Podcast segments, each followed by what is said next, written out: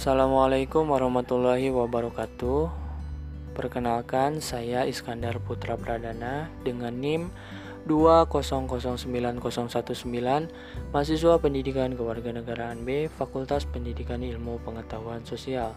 Pada kesempatan kali ini, saya akan menambahkan jawaban dari rekan saya terkait pertanyaan dari saudari Putri Minda yang bertanya tentang apa saja kelebihan dan kekurangan dari metode mengajar Fakulti Psikologi dan Field Psychology, serta metode mengajar apa yang paling ideal.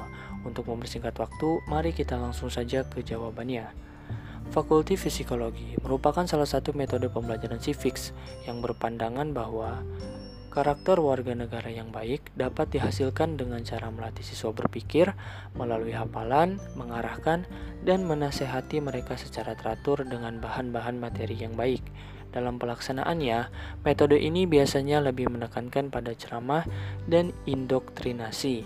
Adapun kelebihan dari metode Fakulti Psikologi adalah peserta didik mampu mendapatkan ilmu dengan mudah dan efisien, yaitu langsung bersumber dari guru yang bersangkutan.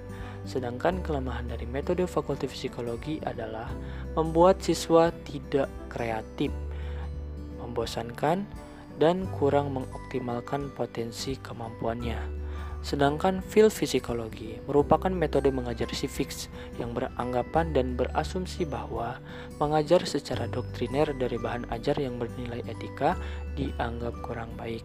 Adapun kelebihan dari metode Field Psychology ini adalah mendorong siswa berpartisipasi aktif, memiliki sifat inquiry dan pendekatan permasalahan. Sedangkan kelemahan dari Field Psychology ini ialah harus selalu dengan proses belajar yang demokratis dan dinamis.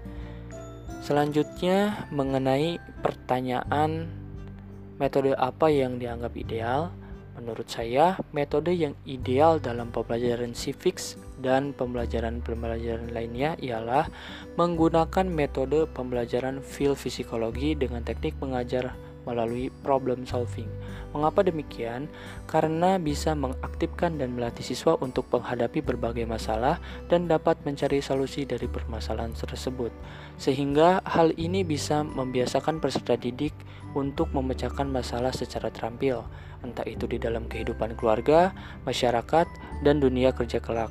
Selain itu, metode ini juga merangsang pengembangan kemampuan berpikir siswa secara kreatif dan menyeluruh.